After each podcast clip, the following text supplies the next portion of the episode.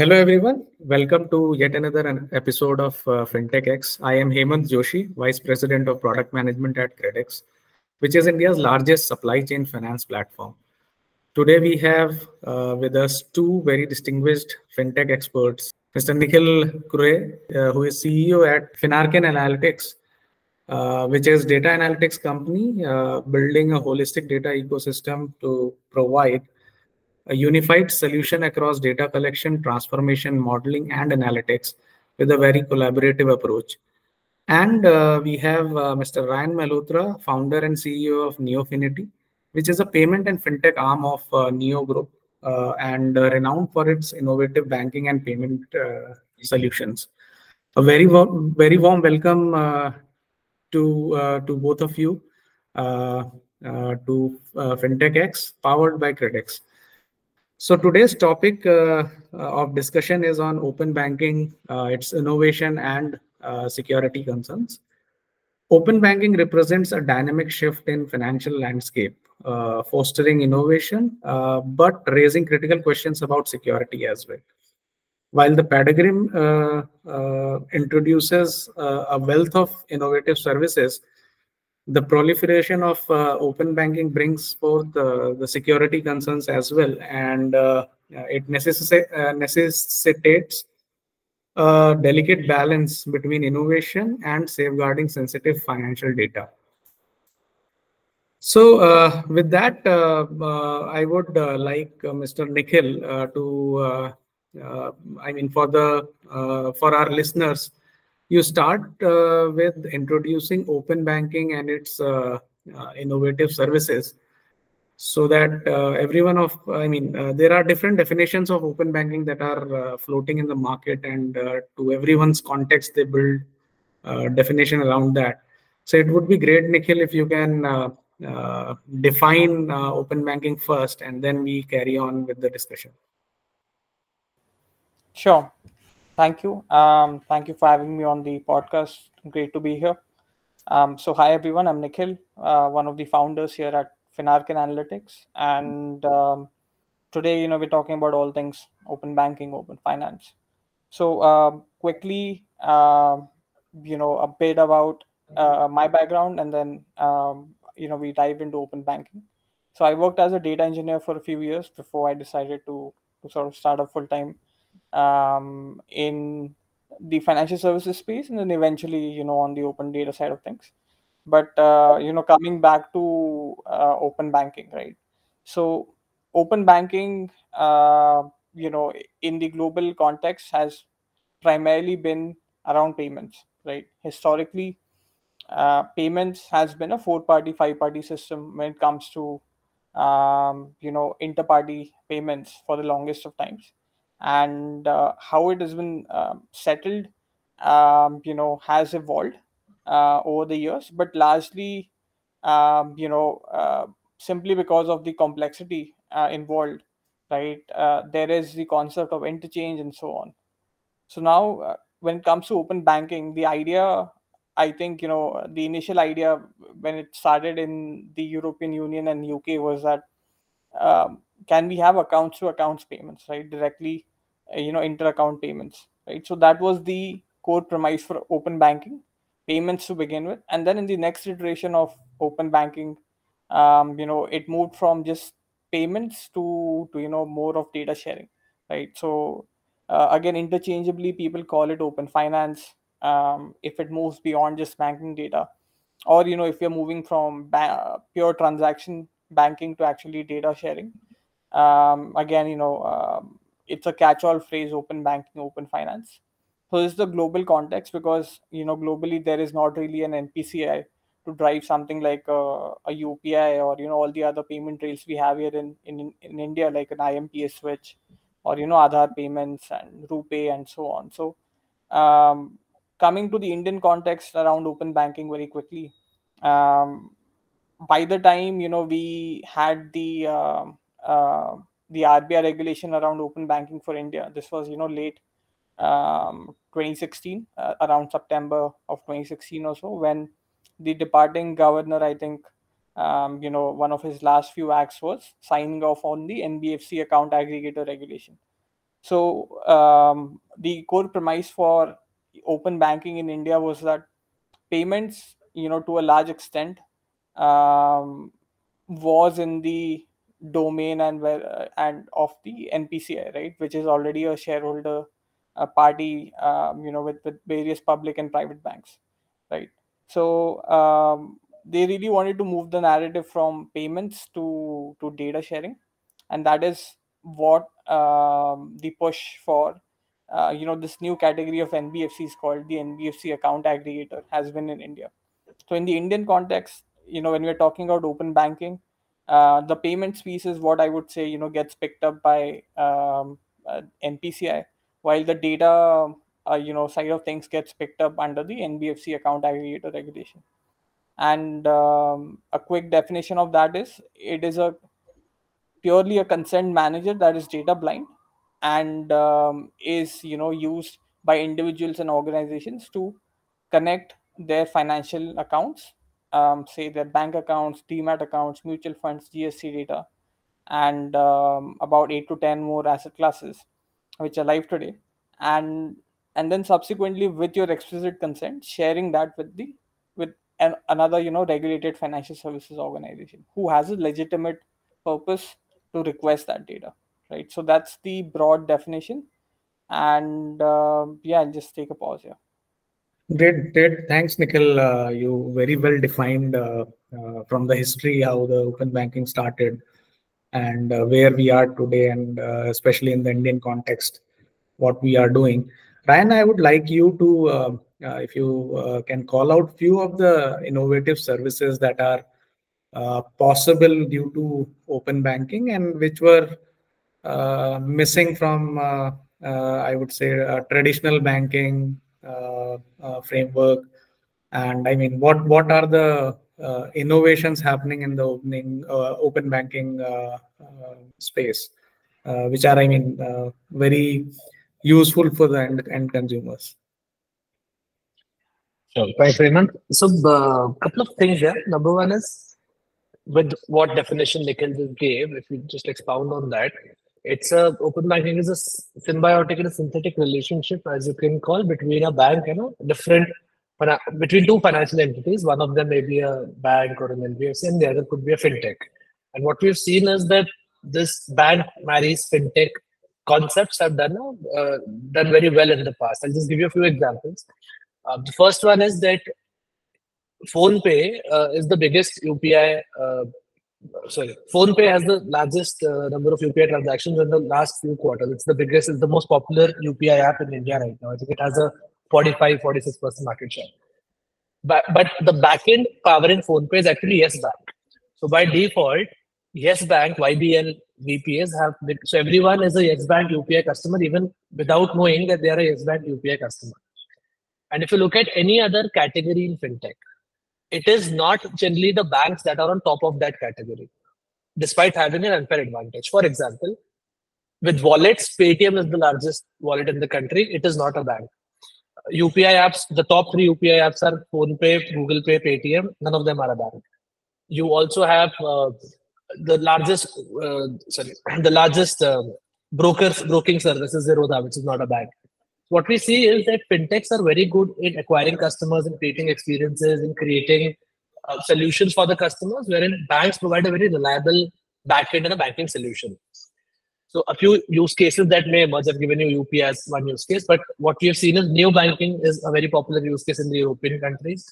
The trend is yet to pick up in India, but you have the likes of Neos and Jupiter who are doing well.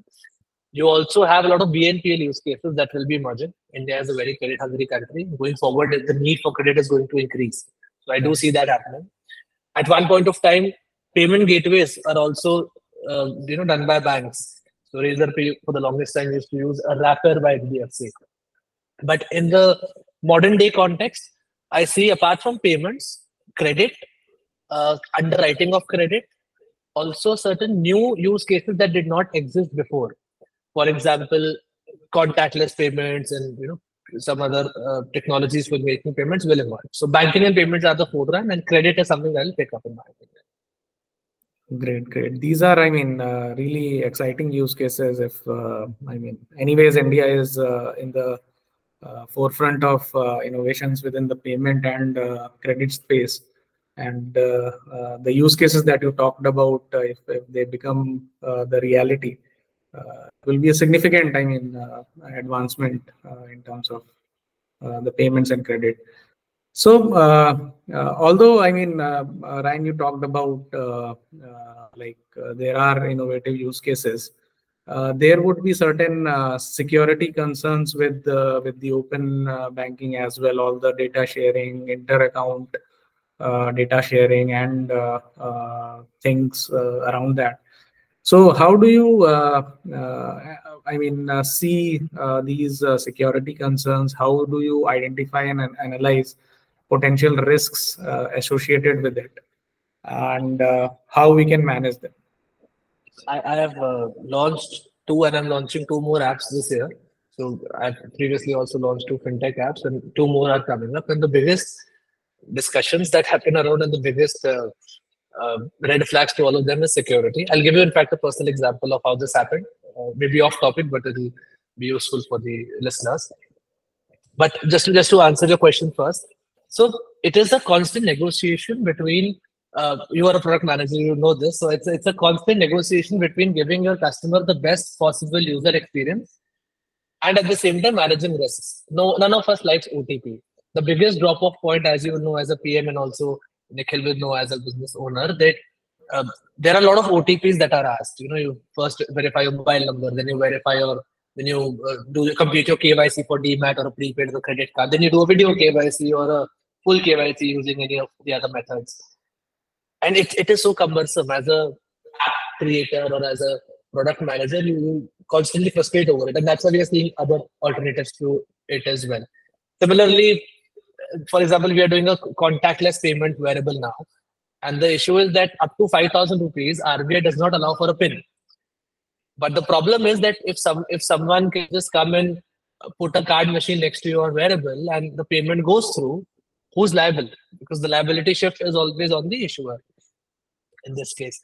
So i think it's, it's a constant uh, negotiation between giving your customer the best possible experience in the least possible uh, sorry it, it is a, a, constant negotiation between giving your customer the best possible experience with the uh, least amount of resistance that is there but at the same time we have to be careful about security. I'll give you a few trends that i feel going forward will change. One of them is ai I. Really think, especially in payments and in terms of um, financial frauds, you will see that AI will play a major role where we will be able to assess risk pretty quickly, mm-hmm. um, just given the trends and you know how how the spending pattern of the customer is changing, or if it's he's doing some unpredicted transaction patterns, etc.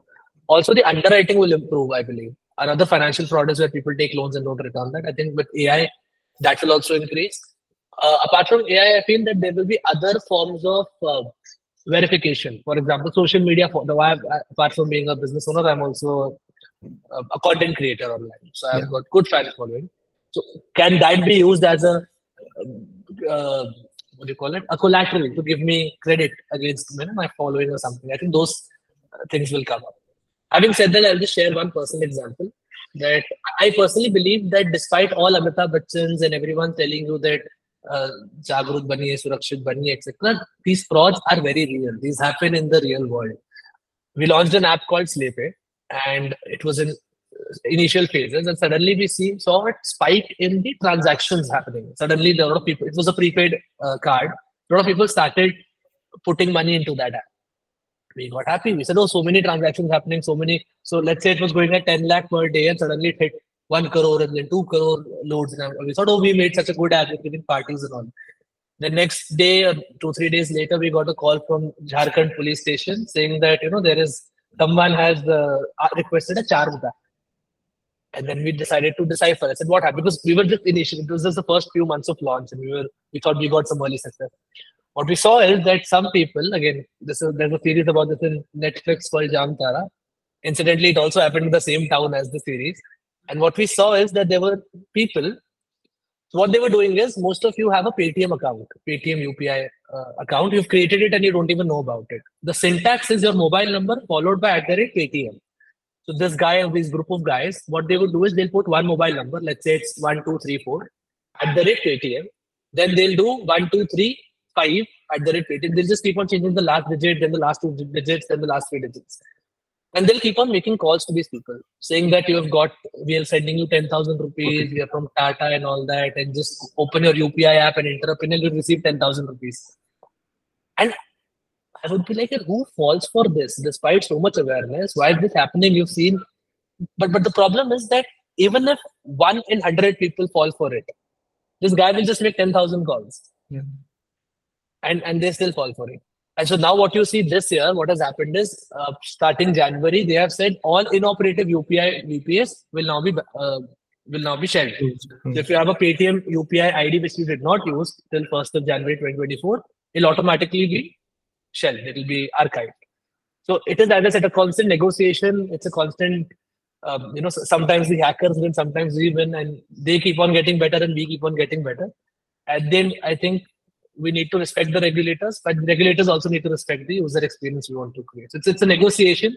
At the end of it all, we'll figure it out, but then the hackers will figure something better out, and then we'll have to figure it out again. Rightly put. Nikhil, you also uh, do a lot of data collection and uh, transformation uh, within your product. So, how do you see uh, these uh, security risks, and uh, what are the things that you want to highlight about how to handle these security concerns? Yeah, so a couple of things. One is, in fact, apart from the use cases mentioned, we actually work with a lot of insurance companies in India. So most of the life and uh, quite a few of the general insurance companies, um, I guess except LIC, pretty much all the major insurers uh, we work with. And uh, what we've understood is that um, you know there are there is you know more than one way to to sort of peel the apple, right? Um, open banking is really opening up uh, you know different options and different journeys and different experiences. And it is a very frictionful journey because you know it's just in the very early days right now. So i'll give you guys an example. If you are completely new to the uh, account aggregator framework you would need to enter um, n plus 1 otps where n is the number of accounts you want to link per bank or per insurer or per demat provider right? So the the first time new to a customer journey is full of friction full of drop off points. Um, you know there are things like auto discovery apis that some of the banks and and you know other information providers are providing to make it um, you know somewhat seamless but it's still you know very early days. Um, so there are lots of frictions uh, and in spite of that you know at the pace at which it's growing even from a fairly large base, right? It's it's tremendous. Um, so it's growing at about 20 to 30 percent month on month, um, and um, I, think the base right now is somewhere around seven seven or eight million, um, you know, transactions a month. Last I checked. Um, so growing fairly quickly, and uh, this is you know without the big banks really figuring out their scale use cases, right? So we're still waiting for the biggest distribution footprint players to, you know, really start um, ramping up. This is just, you know, the smaller fintechs, relatively smaller fintechs who are driving um, volume today, right? In spite, but in spite of all of this, it's still a, a significant amount of data that is, um, you know, flowing um, through through this entire ecosystem and I think even at Finarkein level, we pro- probably process data for about 1.2, 1.5 CR unique uh, Indians this financial year, right? And we still have this quarter to go. So um, there is meaningful scale, and uh, you know the measures that we've taken to make sure that um, there is zero compromise in you know uh, data privacy or security are are are a few, and uh, I, I think you know the premise for Finarkein was always that um, every company is probably going to be a data company, a intelligence company, and a security company, right? I think these are the three core pillars we have also aligned ourselves on from uh, day zero. And uh, with that in mind, you know what we tried to do was we tried to build out a compute layer that has you know privacy preserving and enhancing techniques baked in so we're talking about uh, you know differential privacy. We're talking about um, you know glass box models. So uh, in financial services and healthcare the two domains you know where we operate both are extremely highly regulated. And uh, you know there is just zero scope for um, you know going wrong right? So listeners you know you anybody who's listening and is a business owner who wants to you know participate in the open banking space. Uh, you know couple of you know hygiene good to have bare minimums that you know you should look at is look at um, you know standards around um, iso 27001 and soc 2 i think those are the bare minimums with respect to how um, you know you should be storing data. When it comes to similarly data in transit you want to look at at least you know tls which is the transport layer security uh, protocol. So you want to look at anywhere you know tls 1.2 and above obviously. And uh, you want data to be encrypted uh, at rest as well right? So beyond just the bare minimum these are um, some of the basic things you want to look at along with you know good uh, measures around identity and access management right? So once you have the bare minimum sort of checked off and i understand that you know especially for a startup these are not bare minimums. Like a soc 2 compliance is a is a headache uh, but you know it's a headache that's worth it right? And um, I, I believe you know um, these uh, defaults and rules you know rules of thumbs are there for a reason. Somebody has burnt their fingers uh, before us and has set precedents to, you know bring us these standards. So we should definitely follow these standards and then beyond you know what is the bare minimum that the law or these standards may ask you to do there is still an optionality a choice for you as an organization to go above and beyond right? And um, it's a conscious decision you have to take as an organization.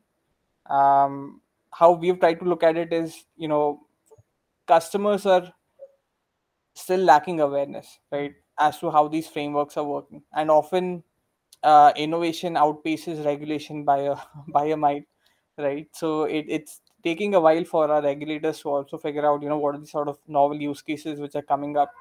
Um, and you know say can an insurer request gst data right for a particular use case right? So that has to be figured out you know is are you asking for the appropriate information for the right use case?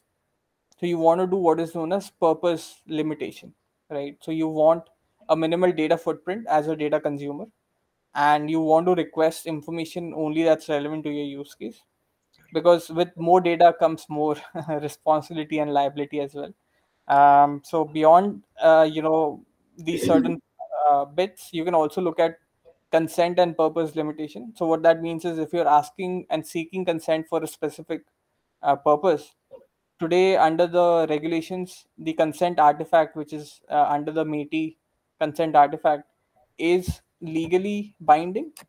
But that being said there are no technical means to enforce it. You are reliant on the goodwill and the compliance team and uh, the regulators you know checking after the fact that your data was not misused um, you know for any other uh, purposes right? So we have been working um, and trying to push the ecosystem towards a technical enforcement as well right so you can have technologies like confidential compute and instead of data moving to say logic the logic can move to a neutral third party location where data and logic are processed together and only the derived information you know um, reaches the uh, Mhm. the user so if if i want to take a quick example uh, you know let's say nikhil's bank statement is used when he applies for a credit card right uh, to determine if nikhil is making the right salary and is is you know eligible uh, for that particular uh, credit card and if so you know what should be the credit limit that you know should be assigned now, does the credit card company necessarily need to know how much am I spending on a Swiggy or a Zomato? Right? I don't think so.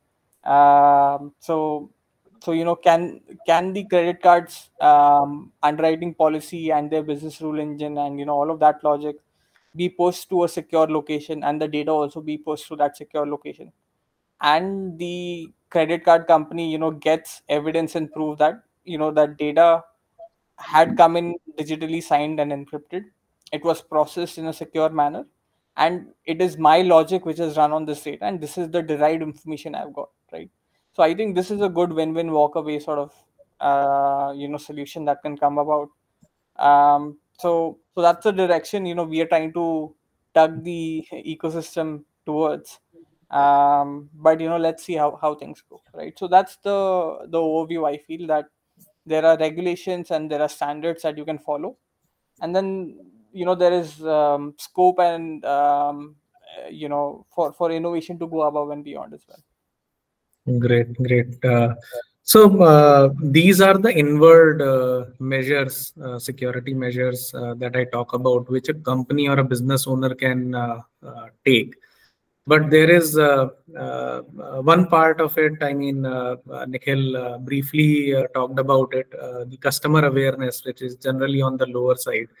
So, Rayan, could you throw some light on how customer awareness can help? I mean uh, address many of the security concerns that are there with the open banking and how we can empower uh, these customers to make more informed decisions so that uh, uh, these security issues or incidents can be avoided.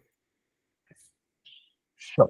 So two, three things. Number one is going from my previous uh, statement where I said it's a constant struggle and it's a constant change. A very good example of this would be if you've seen Tom and Jerry where every day Tom tries to catch Jerry. Some days Tom wins, most of the time Jerry wins. It is the same rule. The customer is Jerry and the hacker is Tom. Sometimes hacker wins, sometimes Jerry wins, but it's the same game again and again in different scenarios. As technologies evolve, hackers and hacking also evolves. So there are new types of scams that keep on coming. There are new types of things that keep on coming. Our awareness in terms of those new scams is very limited. In fact, more than government and financial institution, influencers are the ones where you get to know most of these scams. The most most of these scams get unveiled on Instagram and they become viral, and that is how you know many of us come to know about this. I'll share one uh, particular scam, which is now what will happen is someone will come to your house. I'm not sure if you are aware of this. Someone will come to your house pretending to be an Amazon Korean guy. Then he'll call you up and he'll say, "Do you have an order?" You say, I don't have an order. And he'll say, okay, then dial star 419 followed by your phone number if you want to cancel this order. Once you do that, any call that is coming to your phone will now be forwarded to that guy. What you've done is you've accidentally enabled call forwarding. Call yes, forwarding. Call, call, forwarding. So now what he'll do next is he'll, whatever bank you have, HDFC, ICICI, Kotak, he'll try resetting your pins or try changing your passwords or try doing transactions where it's or even better what he'll do is he'll just go to whatsapp and request otp on call rather than on sms and what will happen is your otp will come to his phone because your call is now forwarded. Now this is the scam that i'll say 95% indians don't know about right? And people who are online and people who are aware you are aware of course because in this industry i have made a video about this separately for my insta page so i know my followers are aware. And a lot of other followers are aware in terms of instagram but people who are not online uh, and it is not that all urban people are also online you know. Your father your mother your uncles your aunts they are also in that vulnerability zone. So what i feel is that a constant awareness needs to be there. And it is sorry i'll do this again. And what's surprising is we've done this before. When covid came you would hear mr bachchan before every call saying that you should wear masks you should wear we should maintain uh, 12 feet uh, you know distance etc so when we want to make people aware, we do that. But some financial fraud is something that happens on a daily basis, and you've now been hearing a lot of cases. Uh, recently, I think in the last one month, also there are, there are a lot of UPS scams that have come up. There are a lot of other things that are happening. I just feel the awareness is not on that level. All we are aware of is don't share your OTP when someone asks for it. Right? But then the thing is, you have OTP, as even Nikhil was saying, you have OTP in everything from an Amazon order to a Swiggy order to a Zomato order to my my gate downstairs, everyone has an OTP. So you keep on sharing those OTPs. That is one part. Second part, I feel, and this might be funny to some of you, in India, the risk of privacy is a very uh, weird concept. I'll give you an example. In India, we won't sign up to an app. We won't give your email statement to cred or a financial app because you are you know they're, they're monitoring it etc you will not uh, you you'll think three times you'll see the read policy and terms and conditions etc and you'll you know then troll the company you'll put a screenshot online and share but then you'll go to shop for vegetables and some club mahindra guy will come and will give your phone number to him you'll go to a hotel every hotel from a five star to a normal hotel uh, or an oyo what you'll do is you'll go and you'll give your Aadhaar card, he'll make a photocopy of your Aadhaar card and he'll pile it there. And it's there with 100 other Aadhaar cards, photocopy. Aadhaar is the main prime identity. What happens to it after you check in, right? So in India, the concept of privacy is also very, very vague. Wherein things that should offend us don't offend us, and things that do offend us should actually not be taken that seriously. My point is that this now, if I'm now that I made some people aware with this Aadhaar thing, next time you're giving this Aadhaar card, you'll have it in the back of your mind. Every listener will go, why am I giving this photocopy? Where is it going, etc. So my point is constant awareness needs to be there in all forms of social media, in all forms of you know digital media, etc. Let's just not let's just not stick to the basics of not sharing OTPs. Let let people be aware of what scams are out there. Most of you don't know this, but UPI is the lion's UPI has the lion's share when it comes to financial fraud. Yeah. It has about 65% of all financial fraud. But of course, because of a lot of other reasons, we don't talk about it because you know, UPI is India's, uh, which is UPI by no doubt is uh, something not to be proud of, but we should also be aware of its risk.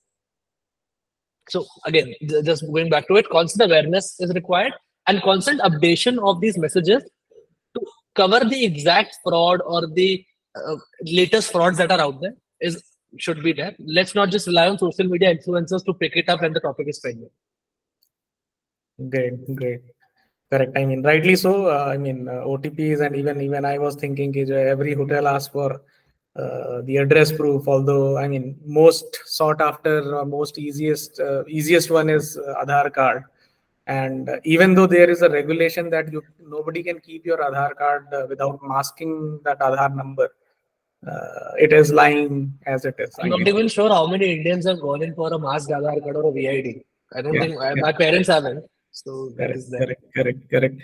So um, uh, that's great. So Nikhil, I will uh, come back to you uh, talking about what are the future trends you see in the open banking space, both in terms of use cases and the uh, evolved regulations or modified regulations. Uh, uh, so one is, I mean, again, nobody knows the future, but how do you see them evolving? So, so yeah, over to you. Yeah, so uh, Big Brother is coming. I think uh, the government is, um, you know, and, and, I'll give you a very simple example. Uh, we have the evolved version of 26 AS today. I think not many people are aware that, you know, there is this new uh, AIS statement, account information statement, you know, uh, when we go to file our taxes. That has already a lot of very good detailed information, right, about your um, share transactions, mutual fund transactions. Um, if you know there was some sort of TDS, but uh, largely the the rail that is being used here is your PAN. So your PAN is being used as an identifier to collate, um, you know, whatever today comes in the AIS statement. I believe that um, you know the once the biggest banks and the demat uh, companies and, and you know all of these information providers have built rails uh, to share ad hoc you know um, financial data with regulated entities at scale. I think some of these rails will probably be reused um, you know by the government. Um, i don't know how the regulation and you know that's that's a minefield i will not delve into. Um, that's for the courts and the regulators and our government our elected government to decide. But uh, it's a very technically viable use case where uh, you know india is a country of indirect taxation. But as the economy grows at 6 7 8 percent compounding right i think um, the base will expand. We have a young population. Um, and uh, we are moving from bare necessities to a consumption uh, economy. So I, I, I believe you know um, use cases around subsidy uh, eligibility transfer um, taxation to be massive use cases which will open up in the near future, right? Um, and and and and once these open up, these are essentially monopolies of sorts, right? So let's say you want to, um, you know, uh, avail some sort of um, subsidy for a specific scheme, right? Uh, or, or you know, um, we, we take the example of the Umang app, for example, right? A lot of uh, the Umang app is essentially a collation of you know various um, government services and and you know APIs bundled together in a single app, right? But um, uh, tomorrow, you know, if we want to avail some sort of uh, subsidies or something, maybe it'll come in the Umang app, or you know, maybe it'll come somewhere else. My point is, you know, these these rails would be fundamentally monopolistic in nature. it's a one-way traffic of sorts that uh, you know, um, and and these rails, I believe, would leverage um, you know uh, the open banking infrastructure effectively, where where applicable, of course, right?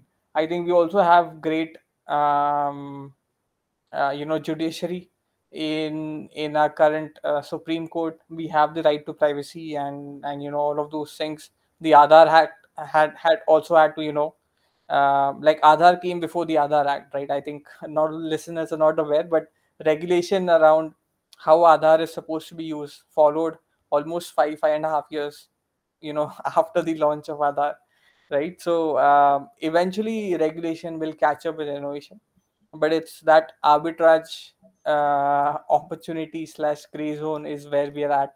Uh, I feel you know it's it's all the wild wild west with um, you know new use cases new information providers and new information users going live every day on the um, AI ecosystem, all in the ambit of the current law. Uh, but uh, I, I believe that you know uh, regulation has to expand. So that's that's you know one of those use cases I feel will will open up. Beyond that, you know, we think a lot of the uh, Indian economy is driven by the the informal, um, you know, uh, space. Uh, and a lot of the informal space you know when you provide them with credit with insurance and with other core financial products beyond um, everything else they're also able to generate employment right? I think if you have a young population everybody talks about the um, uh, you know the youth dividend and, and you know all of that i think that can only be effectively capitalized when there is meaningful employment when there is upward mobility when um, you know um, these these people are actually given fulfilling jobs and opportunities right? And for all of that to work um, every you know uh, major consultant big four over the last few years have had reports around uh, the msme credit gap and and you know um, i don't know how big that number is. I am no expert to really quantify that number. All i do know is based on you know our customers and and our feet on the street there is a gap right? Um, and i believe that's the other major use case you know which can be addressed as to how and, and you know that i see as opening the school prop stack is what i call it. So you know who is going to build personal finance for sole props who's going to build uh, you know um, local private uh, you know networks the sole props may not be online but today they are using a lot of services and you know they're part of digital or digital networks who themselves have data, right? So the sole proprietor may not have a digital footprint, but they are part of networks where they are generating a digital footprint, right? And um, these networks themselves can participate um, and leverage open banking, open finance effectively to offer um, some of these other embedded uh, financial products, right? So these are the two major use cases I see sort of really ramping up in the near term uh, future. Yeah. Yeah, sounds exciting. Uh, so, Rayan, uh, in the very, very initial uh, question, I mean, when we were talking about open banking, you talked about uh, the partnership uh, among the fintechs and the uh, banks. So, I would like to bring it up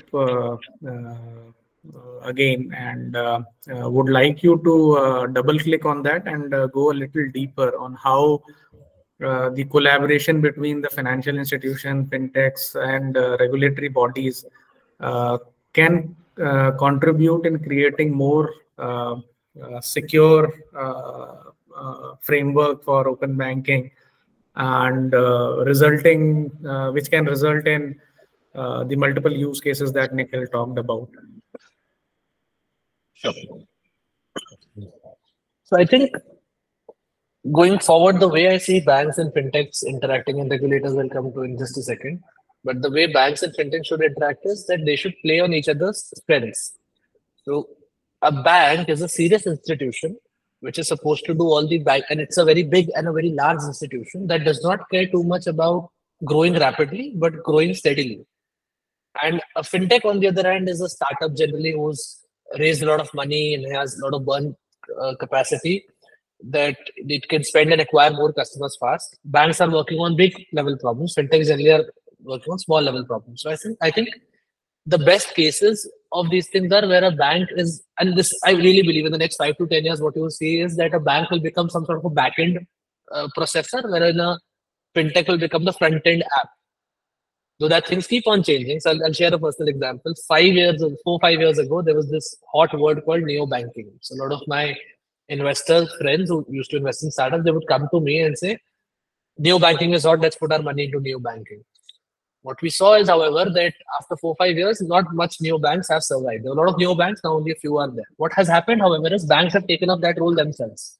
Where an IndusInd Bank says I can launch in India, and a Kotak says I can launch in 811. SBI said I can launch in uh, I can launch a YONO. So suddenly, what you see, a bank is trying to be a fintech. But more often than not, that does not work. Mobile wallet is a very good example where everyone was taking a mobile wallet license at one point of time. Today, all banks have shut their mobile wallets. In fact, after UPI, all wallets have shut down, but only Paytm and maybe MobiKwik are there. So going forward, I think people should stick to their roles because that will. What we have seen is in products where this has happened organically and in a very good way. Those are the products that have scaled very well.